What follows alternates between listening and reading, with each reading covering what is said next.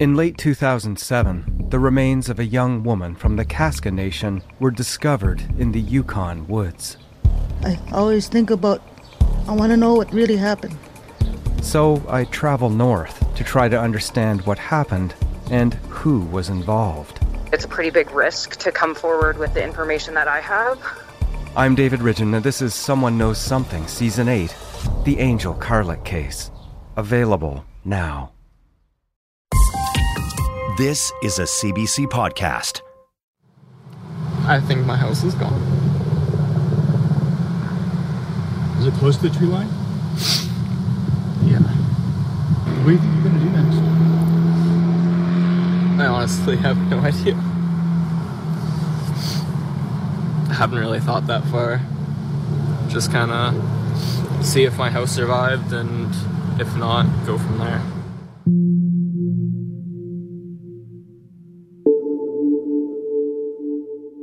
Zach Finemore grew up in West Kelowna. He's one of thousands of people in the city who've been worried since Thursday about wildfires burning down their homes. They've been really unpredictable, and they've already destroyed buildings and structures in West Kelowna and parts of the Shuswap. The hills surrounding Lake Okanagan will be lit up again tonight. People anxious to know if their homes are still standing. Flames blown by strong winds, spitting out embers kilometers away. Just to see the aggression and how the wind and the different colors of the flames and how they candled was just, I, I was just absolutely devastated and almost fell to my knees. As of Sunday afternoon, the province was under a state of emergency with 30,000 people on evacuation order across BC and 36,000 more under evacuation alert. This is happening against the backdrop of, as we've said many times on the show, the country's worst wildfire season on record. Over 2,000 active fires right now, two thirds of which are classified as out of control and ongoing evacuation efforts in the Northwest Territories as the fires there get closer to the province's capital. Very stressed. Uh, I've never been on a road trip with my son before. Yeah, it's scary. The threat is real. I saw it for myself. And as you can see, the smoke is right there. And uh, the earlier um, we leave, it's, it's much better for everybody else. I'm Tamara Khandaker. Today on the show, the human cost of these unprecedented wildfires from the last few days. We'll head to Fort Providence and the Northwest Territories in a bit, but first, I'm going to talk to our colleague Chris Walker. He's the host of Daybreak South, CBC Radio's morning show in Kelowna.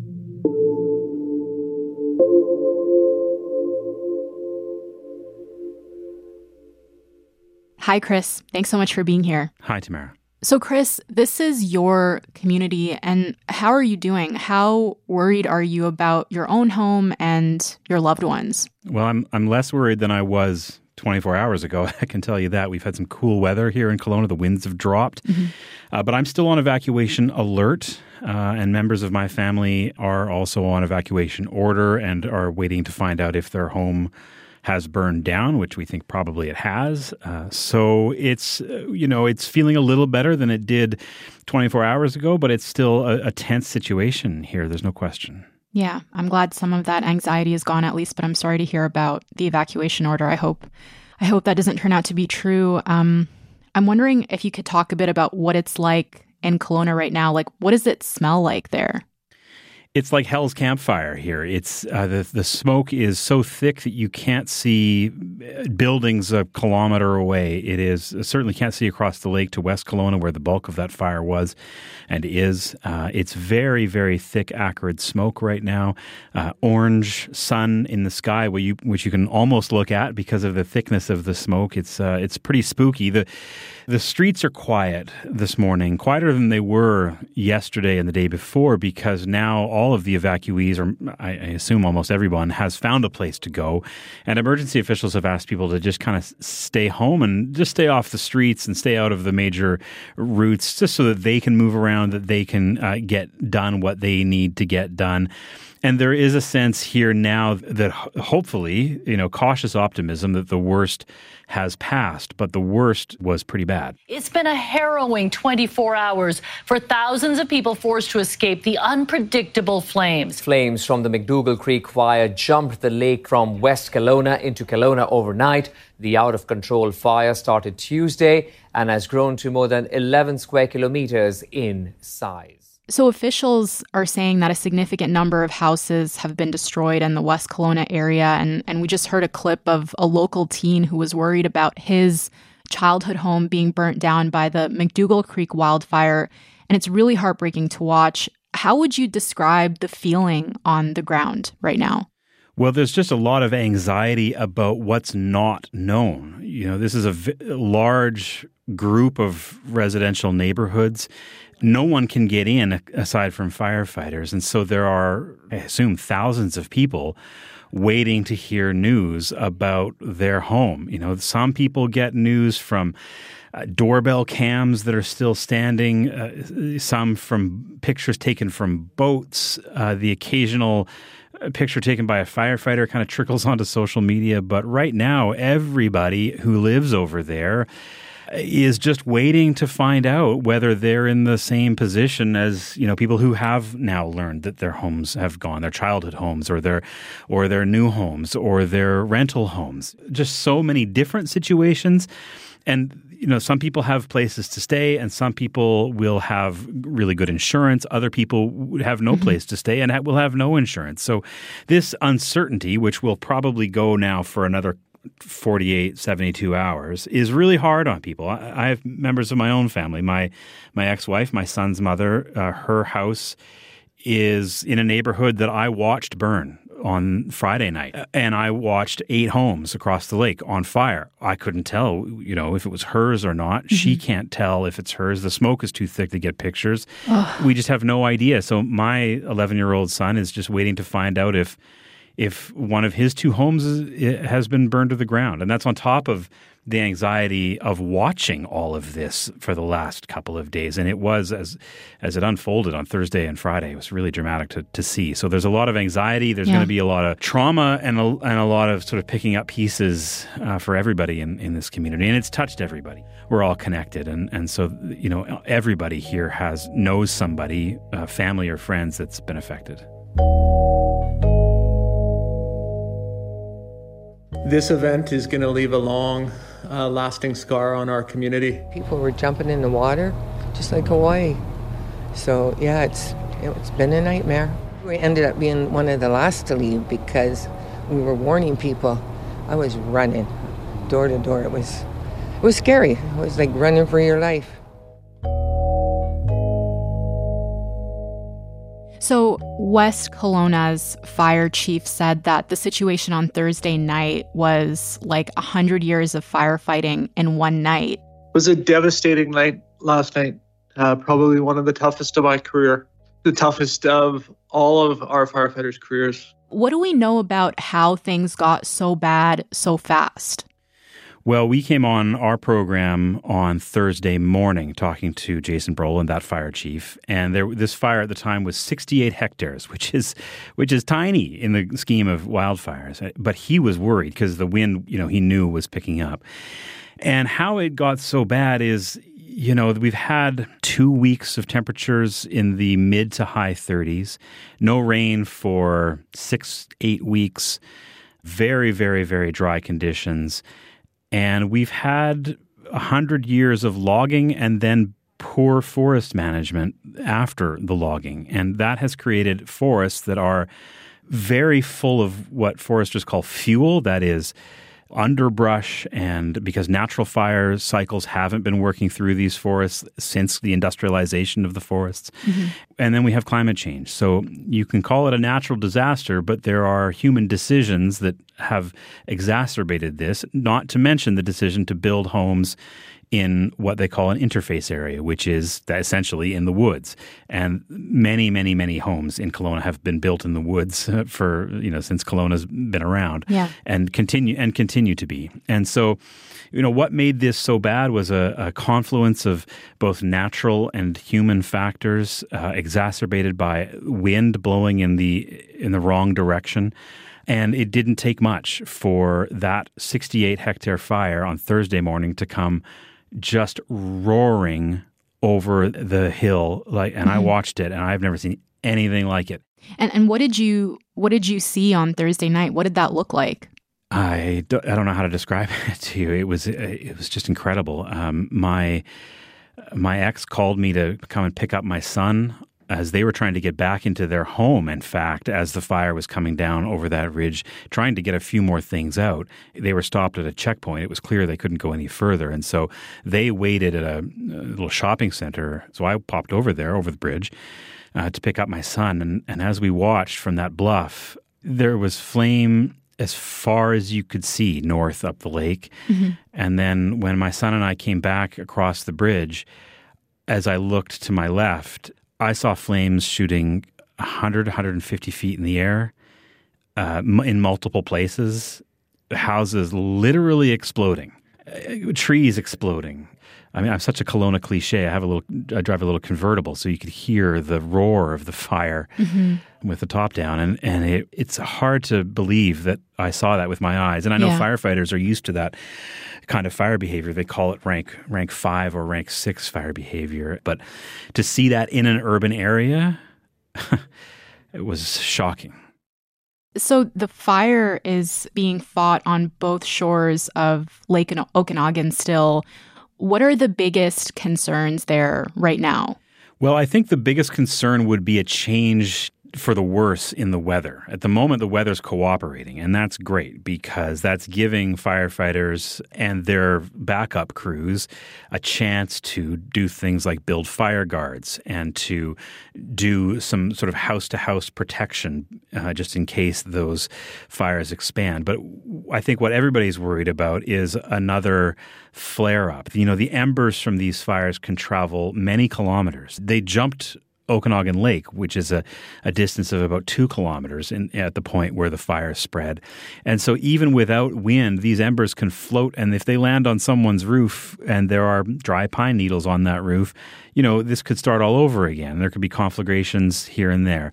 So, it's Mm. still a very dangerous situation. We're about 2000 meters from the front of from the edge of the the fire where where I live we're still on evacuation alert our we haven't unpacked our bags they're still in our car we're home but we're ready to go at any moment. And and I think that's the real concern. Now the forecast looks good for the next few days but this is still a very you know and the firefighters you'll hear from will say this is still a very uh, active situation and it's not over. And so we just kind of hope and pray for uh, cool temperatures and, and, and no wind.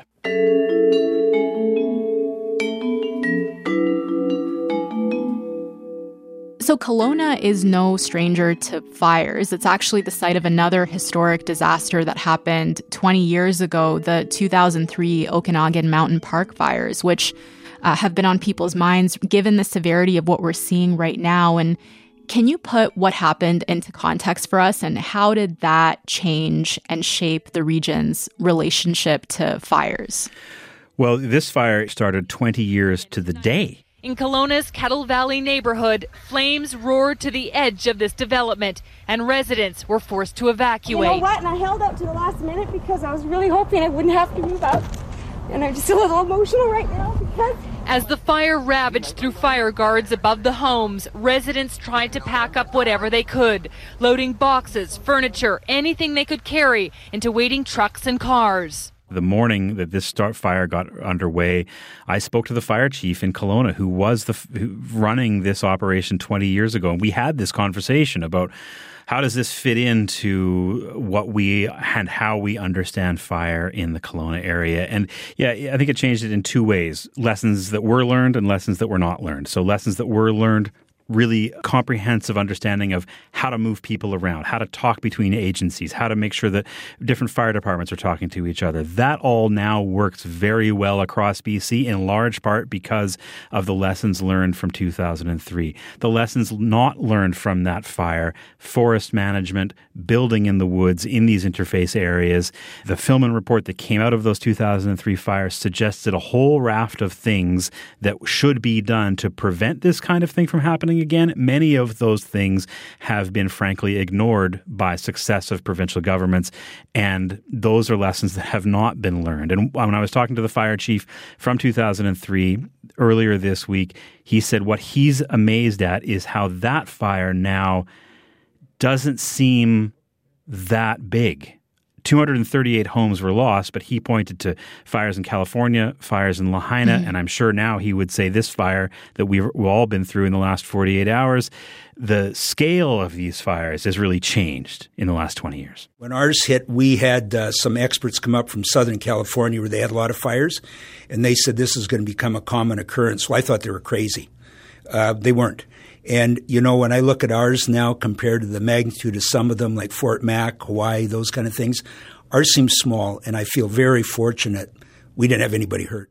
So, wildfires are an expected part of summertime where you live, but this year's fire season's been just on another level. There are more than 380 active wildfires burning in BC right now. Um, more than a dozen are, are considered highly visible or threatening to public safety. And before we say goodbye, Chris, I'm curious if you think there's anything singular happening right now in the context of of the other fires. Does this feel different?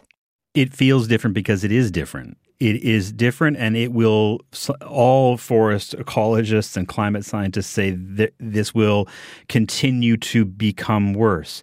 The conversation that I hear from almost everybody is I thought climate change would be my children's problem, but here it is burning down our neighborhoods. This has brought that conversation right to the fore. And if this kind of conflagration, literal uh, firestorm in communities, doesn't make governments and leaders step up and take notice. Uh, who knows what will? But this is the conversation I'm hearing: is that the climate crisis is not is not abstract. It's not somewhere else. It's here. It's now, and it did what you have seen happen. Now it's hard to pin one event to climate change, but there's essentially no question that this whole situation was made was exacerbated was made worse by heat by drought and by forest management. So, you know, these are conversations that are going to happen in the future, but that's the conversation that's already happening, even as people wait to find out whether their homes have burned down or not. Okay, Chris, I, I hope you and your family stay safe. Thank you so much for doing this. I, I appreciate it. Thanks for having me.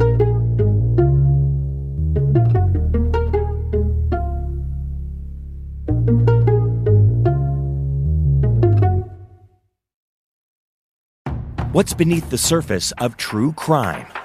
Uncover brings you there with premium investigations that demand justice. Each season delves into a distinct case, from the inner workings of a cult to the disturbing legacy of residential schools. Promising new content year round, Uncover will take you on a journey through explosive revelations with hosts dedicated to revealing the truth. Uncover, the best in true crime Find it on the CBC Listen app or wherever you get your podcasts.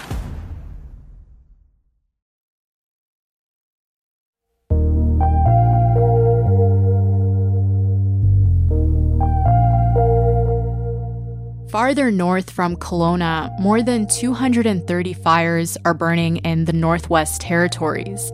As of Saturday, about 65% of the entire population was under evacuation order. Juanita Taylor is senior reporter for The National in the North, and she's been covering the story. Hi, Juanita. Thank you so much for doing this. Hi, Tamara. Happy to be here. So, you've been reporting on these fires for over a week now, and they've displaced so many people. The community of Hay River has been evacuated twice since May. And I'm wondering, what have people told you about how they're doing? What's stood out to you? Well, Tamara, it's their resiliency. Northerners have so much resiliency. Let me explain.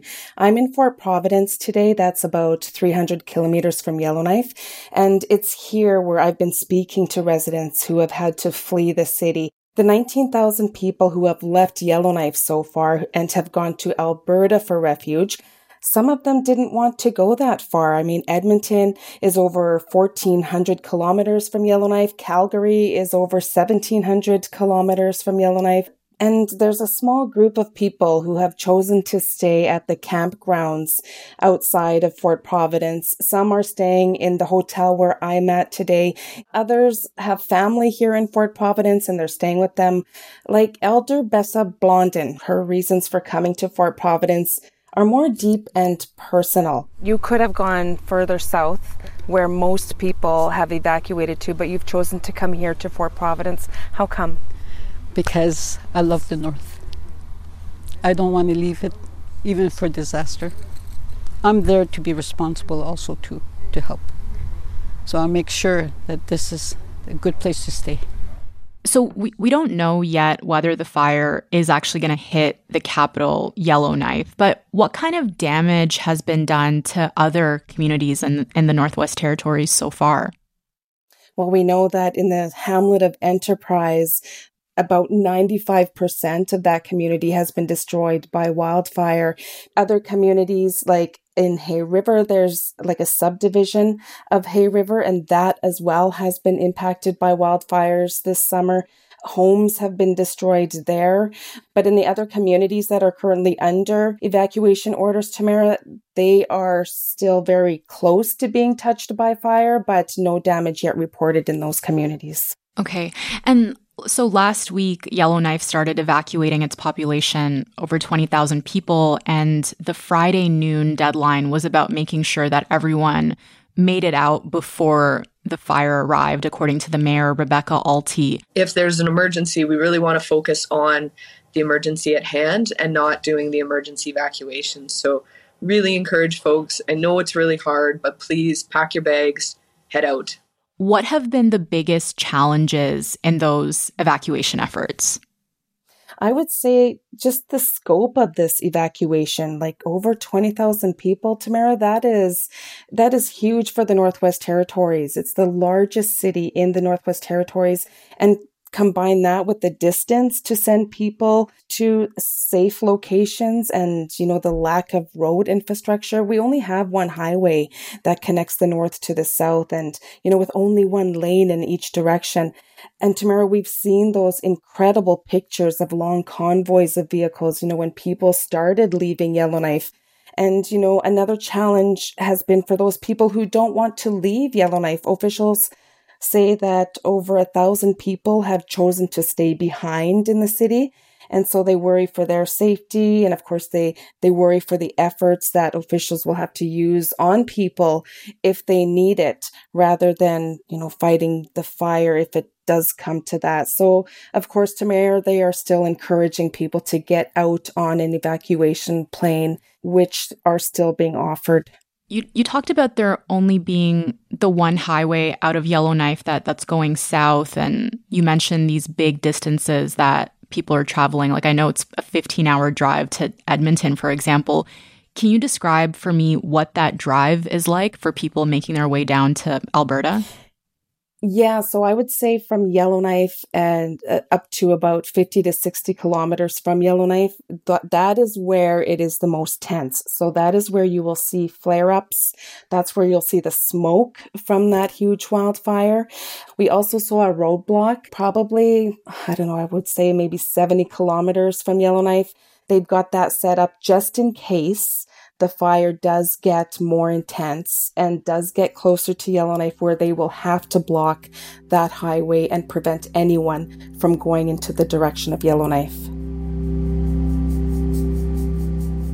I'm just in shock really. Um you know, like when I'm when I'm when I'm packing I'm focused but when I get when I when I have a minute to stop and somebody asks me how I'm doing, I'm I'm, I'm like this. So I, I'm just emotional. I'm really emotional. the other big hurdle for evacuations, from what I understand, is uh, connectivity issues and how to communicate emergency measures to people across so much land. And how have things like cell reception and internet access affected emergency communication and evacuation efforts?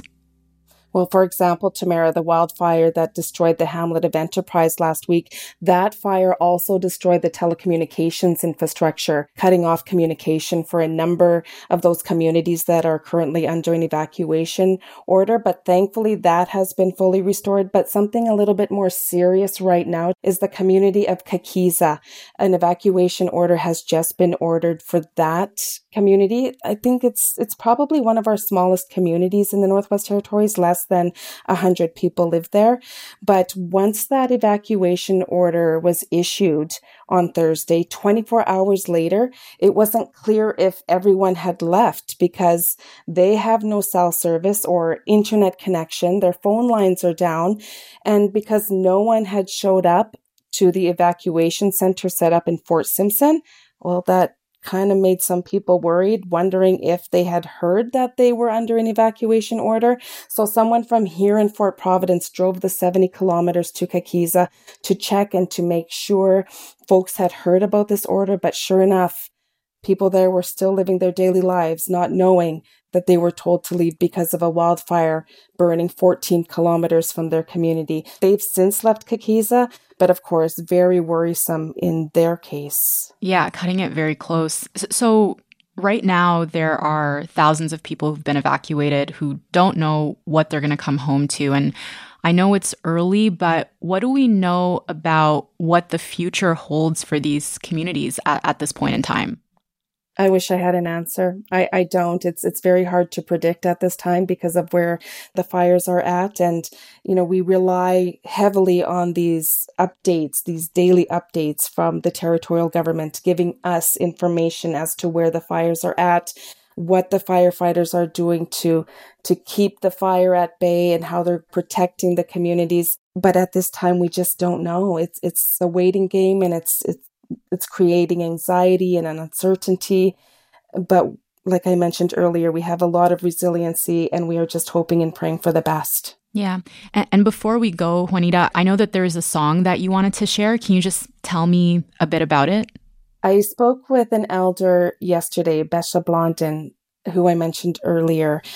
She's from Yellowknife and she's here in Fort Providence visiting her family and, and waiting out the evacuation order here and she has she has so much to say and she is a very wise woman and she's she's actually somebody a lot of people in the northwest territories turn to for advice. And she offered a prayer song right in the middle of you know the field next to the mackenzie river. It was a very beautiful and very candid moment for me and, and she allowed me to record her prayer song. Yeah.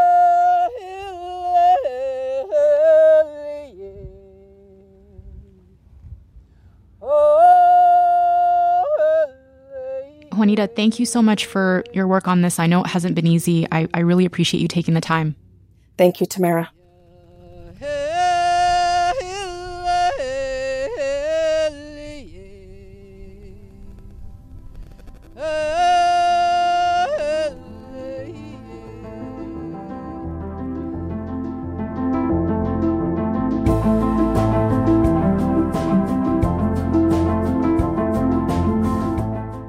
That's all for today. I'm Tamara Khandaker. Thank you so much for listening, and I will talk to you tomorrow.